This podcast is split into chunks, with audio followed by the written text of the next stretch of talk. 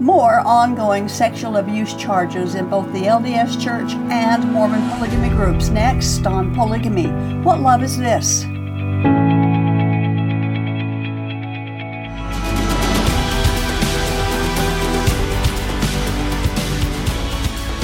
You know, in several of our more recent programs, we've discussed the intense focus on sexuality in all of Mormonism. Both LDS and polygamy groups, they say and they do things that are totally inappropriate for a religious body and for religious leaders to stick their noses into.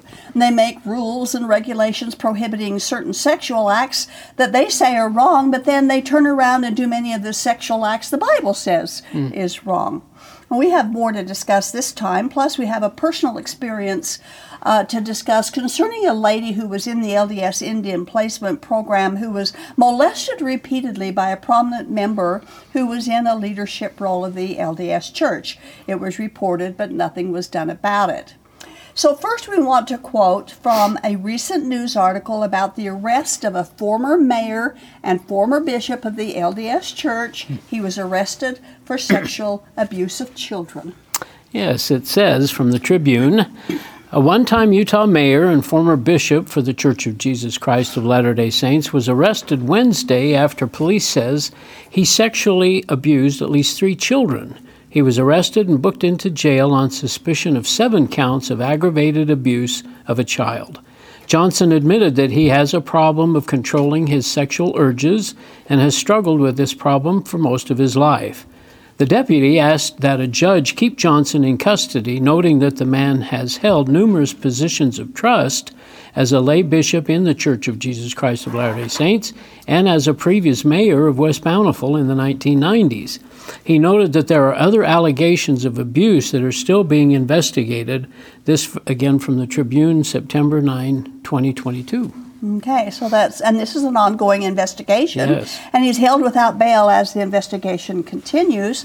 And this is just one of hundreds of cases where people in polygamy and the LDS yeah. Who are in positions of trust take advantage of children, threatening them to keep silent about the experience. So now, this happens everywhere is a comment that many people say especially in mormonism. They they repeat it and respond but that doesn't justify the behavior. And as we said before uh, they are supposed to be god's only kingdom on earth. Shouldn't we then be able to expect them to have better behavior you'd think so. than the same or worse. Another recent news events concerns the kingston polygamy group. It's also known as the Order. A lawsuit has been filed recently claiming numerous counts of child trafficking for sexual purposes, forced marriages, marriages of minor girls, and other claims in the lawsuit. Yeah, and this we is also recent 9 11 of 22. Mm-hmm. LRL says she was 16 years old when she was forced into an arranged marriage with a first cousin nearly 11 years older than her. She was born and raised a member of the Order, a polygamous Utah sect often referred to as the Kingstons. Her parents were brother and sister, and her father had over 300 children by at least 14 wives, it alleges. As a child, she was often abused by her father's first wife, the lawsuit states, adding that sometimes she was ordered to take off her shoes and socks, and then the first wife would stomp on her bare feet while wearing boots with spikes or cleats on the bottom. She was allowed limited education, but in middle school was forced to drop out and work full time for the order, according to the lawsuit. She never received a paycheck for her work either. Rather, allegedly, like all order members, her wages were sent to the order's bank, where the majority of funds are funneled. LRL had been taught her entire life that marrying early and having children was a requirement, according to the lawsuit. She was soon coerced into the unwanted marriage with her cousin, and despite not desiring sexual relations with him, became pregnant shortly after. She gave birth to a baby girl while still 16 years old. Her husband continually raped her, and she faced community pressure to become pregnant again, according to the lawsuit, which also alleges that about six months after her daughter's birth, she walked in on her husband sexually assaulting the child. Oh, I know. And this is just one. Disgusting. There's 10, 10 people who have signed this onto this lawsuit. And this Oh, is just boy. part of one story. So uh, the, the Kingstons, of course, deny the truth of these allegations. Of course, they would. yeah. Uh, but those who are raised or were raised in this polygamy group know that this is the way they do things. Hmm. And we also know that they lie for the Lord, making it doubtful that we can trust anything they say. One of the male plaintiffs says that he was repeatedly sexually abused by men Oh. in the group.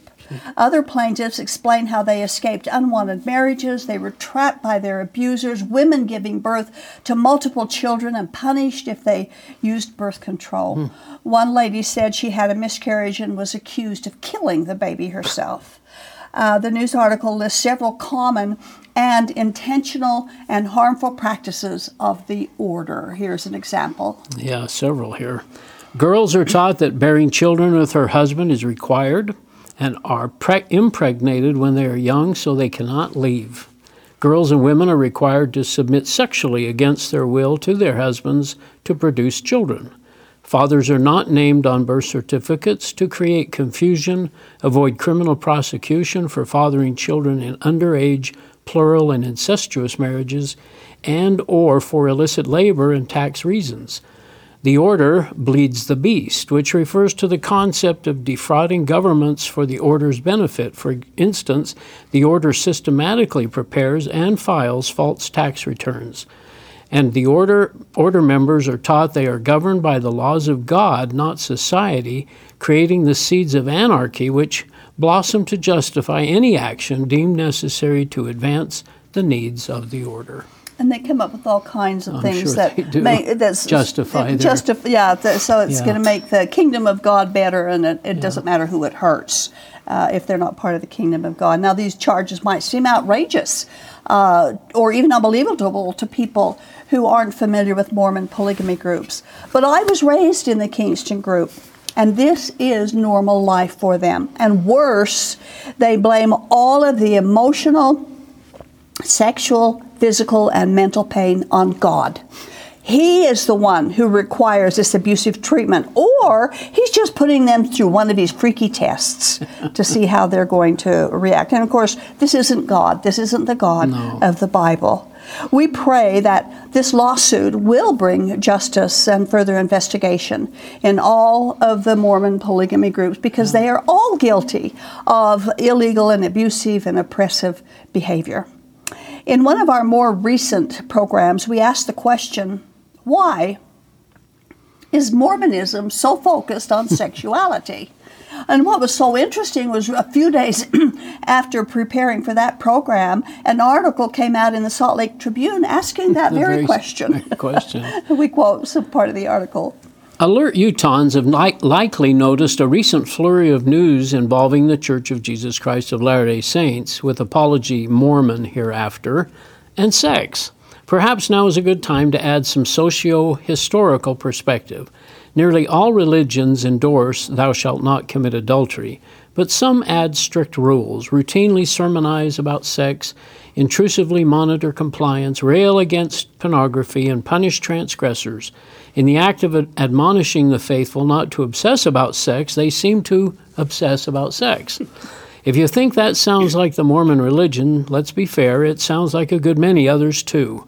The Mormon church earns attention here because the Tribune exists in its backyard and because sex has a prominent role in the church's history and practices. Okay, so other people have noticed that. Yes, sounds like is it. such a huge part of Mormonism. Uh, now, the author of this Tribune article goes back to the beginnings of Mormonism, back to 1831, when Joseph Smith had his romp in the hay with 16 year old Fanny Alger. But he blamed it on God because it was God who mandated polygamy. Now, polygamy is based on sexual activity a lot of it. and Mormonism has always advocated their members produce large families. This too requires a lot of sexual activity. Even the Mormon god Elohim came to Jesus' mother Mary and had sex with her to produce Jesus. A lot of sex. And of course, the fruit of a sexual religion is sexual misconduct. Eventually, the mainline church gave up polygamy, but they didn't stop focusing on sexual behavior. We quote from the article. Yet the church gives sex much attention. Leaders frequently lecture about porn, masturbation, non marital sex, same sex marriage, even sexual thoughts. Chaperones at youth dances turn away girls in sleeveless, too short, or too form fitting dresses and watch for too sexy and too close dancing. Mm-hmm. And so their mind is right, right there, right yeah. in the center of it. Now, there's more to the article. Of course, you can find it on the, the, Salt Lake Tribune's website and read the entire article. But Mormonism needs to stay out of the bedrooms of its members and let the parents deal with their children's sexual growth rather than allowing the male leaders to be involved with this part of their maturing process. Now. I know we had that a lot growing up in uh, the Mormon polygamy group, and it's always a prohibition. Don't do this, don't do that. You yeah, can't do this, you shouldn't do that. It's wicked to do this and wicked right. to do that. And yet, that's all they're doing is talking about the very thing that is so wicked. Perhaps creating more curiosity. I know they've had pamphlets come out about how to deal with those sexual things as a youth, you know, youth, mm-hmm. youth pamphlet and so on. Mm-hmm, yeah, you know. and, and, and you, you know, you were a bishop in the LDS Church. Uh, you know that people, especially young teenagers, maturing sure. children. Um, look up to their bishops and they look oh, up they yeah, they absolutely. they look at them as being really from God hearing from God yeah. and having a lot of godly wisdom and all that yeah. so when they start asking them questions of a sexual nature that's totally private. It it's intimidating and it's scary. Yeah, it is. And there's been several movements or a couple of huge movements about trying to get the church to quit doing mm-hmm. these kinds of personal interviews, especially without parents in, right. involved. And they should. They should they have should. the parents with them, yeah. obviously. Yeah.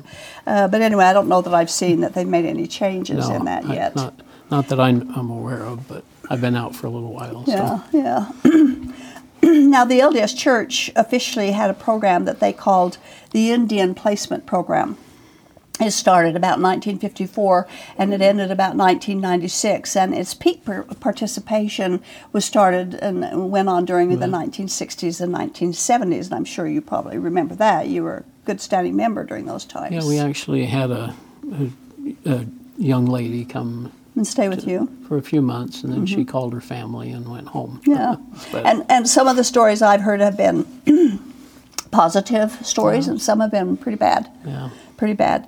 Native American students who had been baptized members of the LDS Church were placed in the foster homes of LDS families during the school year, and they would attend public school rather than the Indian boarding schools or their reservation schools. Native Americans are called Lamanites in Mormon theology and in the Book of Mormon. Approximately 50,000 Native American children went through the LDS placement program, which was supposed to help assimilate them into American culture. The program was phased out because of criticism and other issues. Now, in the spring of 2015, four plaintiffs called the Doe defendants filed a lawsuit alleging they had been sexually abused for years while in the placement program, and the LDS Church failed to adequately protect them. Now, I've personally spoken with, like I said, several people who were in mm-hmm. the program and placed in homes, and almost every one of the, the people I talked to had an abusive story mm-hmm. to tell, a negative experience uh, that took place while they were there. And we have a story today about a woman that I know personally who was in the LDS Indian Placement Program, and while she was there, she was repeatedly molested by an LDS person in authority, and nothing was done about it. now, the information that we present about this is taken from a crime report dated April 26, 2010, about 20 years after the molestations took place. This is Betty's story, quoting from the North Salt Lake Police Crime Report. So this is official. Mm-hmm. It's official. Betty stated that she met the suspect near the time she was married. The suspect married her and her ex husband in the temple. He was a friend of her ex husband. She stated the suspect began coming over after they were married. He would come over to help her with her domestic issues. She was looking for someone to confide in, and he hugged her. She looked to him as a father figure. Okay. So as this as this proceeds, we can see how that could happen uh, for someone that was in the position that she was in, looking to him as a father figure, uh, trusting him because he was in a position of authority Yes. in the church itself. Now, this crime was reported about 20 years after the actual event. But Betty said that he visited her home after she had spent a week in the hospital and began touching her in places she shouldn't have been touched. She said she did not like the way he hugged her, but didn't tell him to stop. At one point, at the end of a particular conversation, he slapped her on her bottom. More from the report. She stated he came over numerous times and then stopped coming over because of a heart attack. He did come over the following April and gave her a bottle of perfume.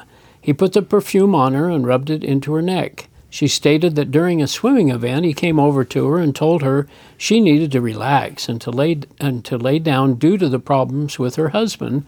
He would then put his hand on her nipple under the clothes. He rubbed her stomach under the clothing and near her pubic area under the clothing. Now, this is way beyond anything that's even acceptable, period, no matter Right. who it is. Now, Betty's husband was blind and he was obviously unable to see what was going on. She said she didn't know what to say. Maybe this was supposed to happen. And it happened more than once, and it happened after the suspect became an apostle. This man was Robert D. Hales, now deceased. More from the report. I asked her if he ever did anything she didn't want him to do. She stated that in April they were getting ready to say goodbyes. He grabbed her and kissed her on the lips. She stated that he would have laid down on the couch where he was sitting and her legs were on his lap. He would put his hands up her skirt. This happened about four times. Okay, so it's not just a one time event. Betty admitted that she has a disability in her thinking processes. Of course, this can happen when an organization like the LDS Church or a polygamy group tells you how to think and how not to think. Now, these incidences were not reported by her for years, and she was asked by the interviewer why she waited until now to report them. She said that because of recent news events, she decided to come forward. It had been about six years since she had received a phone call from the suspect. The interviewer attempted to meet with Mr. Hales, but of course was denied. Now, the report states that the victim at the time was incapable of apprising the nature of the act or of resisting it.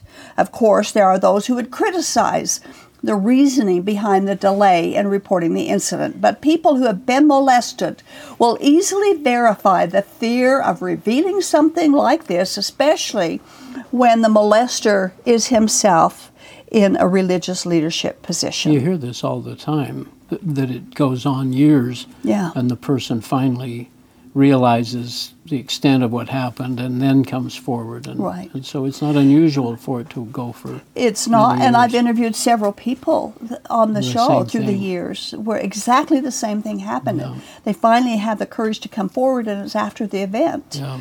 Um, and, and and of course that doesn't make it less less traumatizing Right. just because they waited for a while In or fact- less true And like, in fact, they've had to live with it for all that time. Abs- absolutely so at the end of, of the report uh, we read this I received a declined prosecution statement from the Davis County Attorney's Office regard, regarding this case.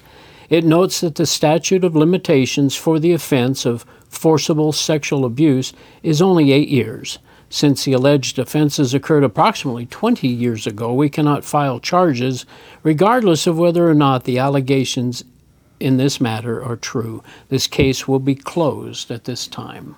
there you go and this is So, this on a is technicality. huh? yeah on on Alcon and and the you know the the time to uh, limit that's on these kinds of charges really needs to be updated. It's It not it's not right to have it be like uh, like this. But we need to go on and, and in the report.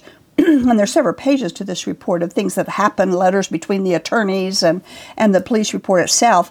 A polygraph examination was given to Betty in September of 2010. Now, the polygraph report states that she was truthful regarding the relevant issue. The report says, and I quote, the aggregate score on the polygraph test indicates Betty was truthful. It is the final opinion of the polygraph examiner that the subject is truthful when she answers questions regarding the target area. Uh, Betty retained legal hmm firm to represent her regarding the charges of these series of sexual assaults that took place between 1989 and 1995. And we want to quote parts of their letter addressed to the Kirton McConkie law firm. Married life was challenging for Betty and David. David is legally blind and suffered from mental illness. Betty has a learning disability, and David became physically abusive. Hales, who lived a few blocks away from Betty and David, would routinely visit their apartment.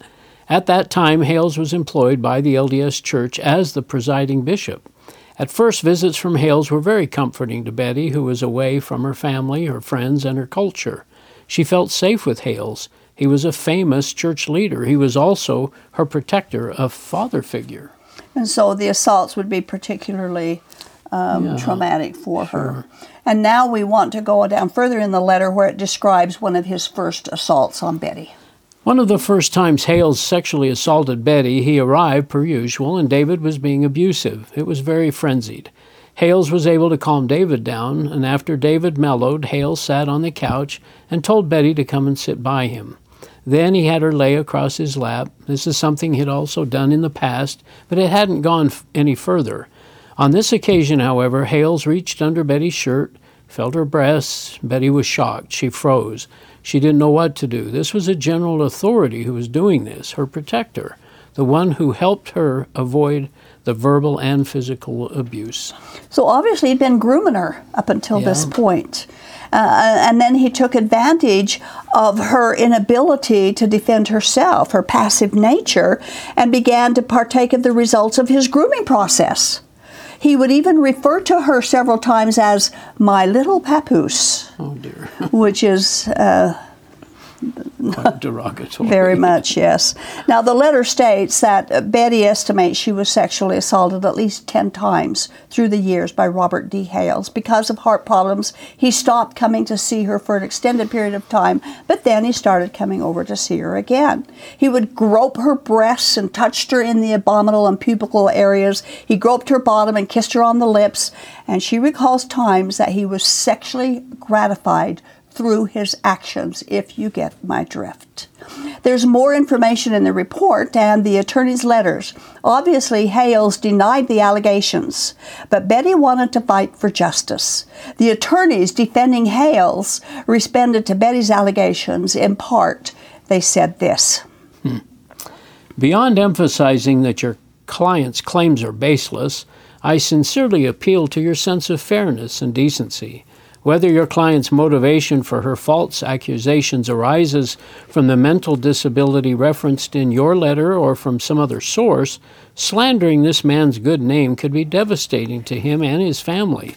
As your letter observes, he is advanced in age and fragile in health. I respectfully, respectfully request that you reconsider any plan to assert the claims your client has alleged. Okay, so that's their letter to her attorney. Yeah. Now, remember, Betty's passed a polygraph examination. Yeah. He should have taken one. they should have put him on one. exactly. And and one more thing, just like all so many other sexual abuses that are swept under the LDS carpet, uh, and there are hundreds of them, they deny it, they put the blame on the victim, yeah. and this allows the perpetrator to seek out other victims.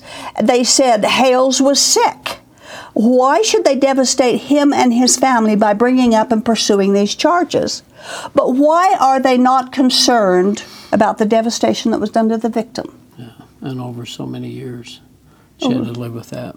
And who knows how many victims there may have been? Yes, that's very true. You know, we don't know. It's we, we don't rare know. that a person would focus in on just one person. Do you think? I don't know, but well, this seems like there could have been more than one victim. Uh, the, yeah, and that we. The, people say that you know people who study these things and yeah. the statistics on these things say that it's rarely rarely just one person who gets their attention. So anyway, that's a story. The things that are coming up and happening and have happened with the sexual allegations regarding Mormonism, the LDS Church, and Mormon polygamy groups.